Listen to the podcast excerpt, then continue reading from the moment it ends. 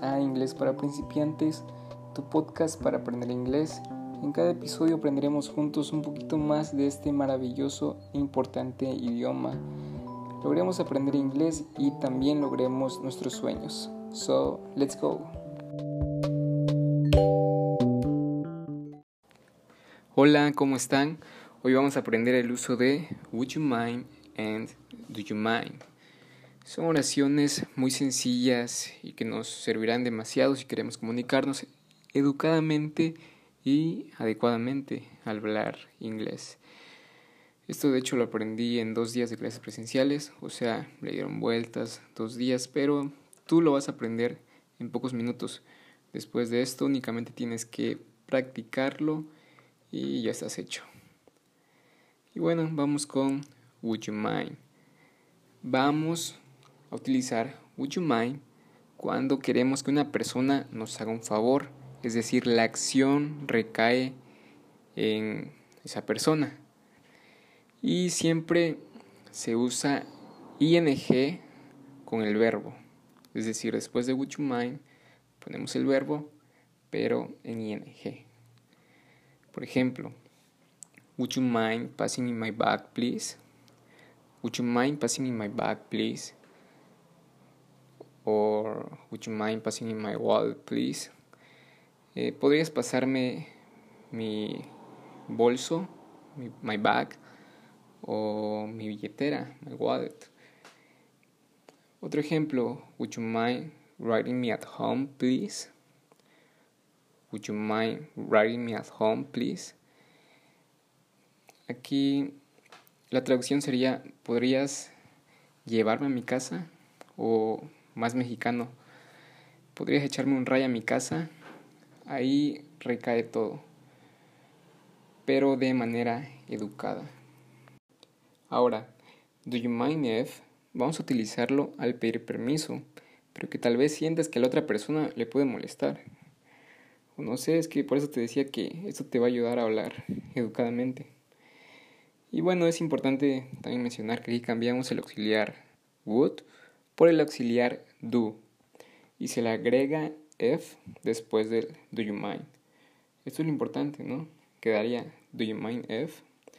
Por ejemplo, do you mind if I sit here? Do you mind if I sit here?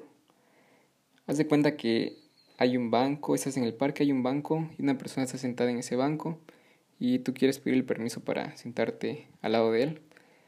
Do you mind if I sit here? Otro ejemplo. Do you mind if my girlfriend comes home tonight? Do you mind if my girlfriend comes home tonight?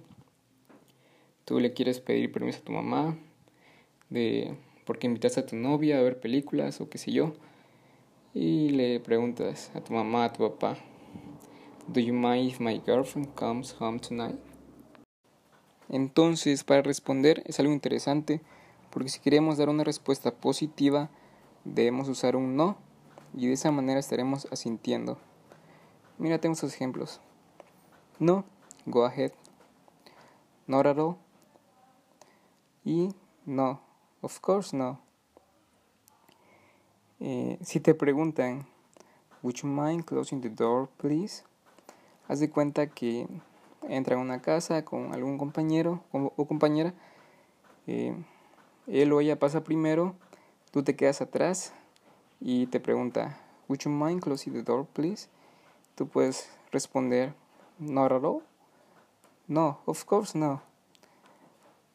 Ahí no podrías responder, no, go ahead, porque go ahead es como, sí, adelante.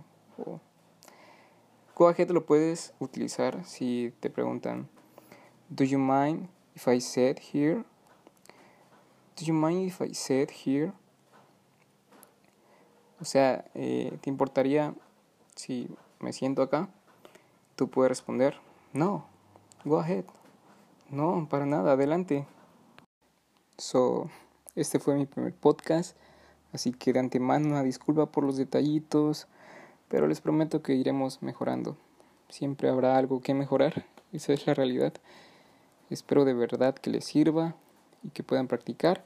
Y si tienes alguna duda o sugerencia, puedes mandarme un mensaje a mi Instagram, Pablo-Yacer, con Y y S. Eh, comparte este podcast, eh, de esa manera me apoyas. No sé si puedes calificarlo, la verdad no sé. Eh, si puedes, qué bueno. Cuídate y recuerda, aprende todos los días.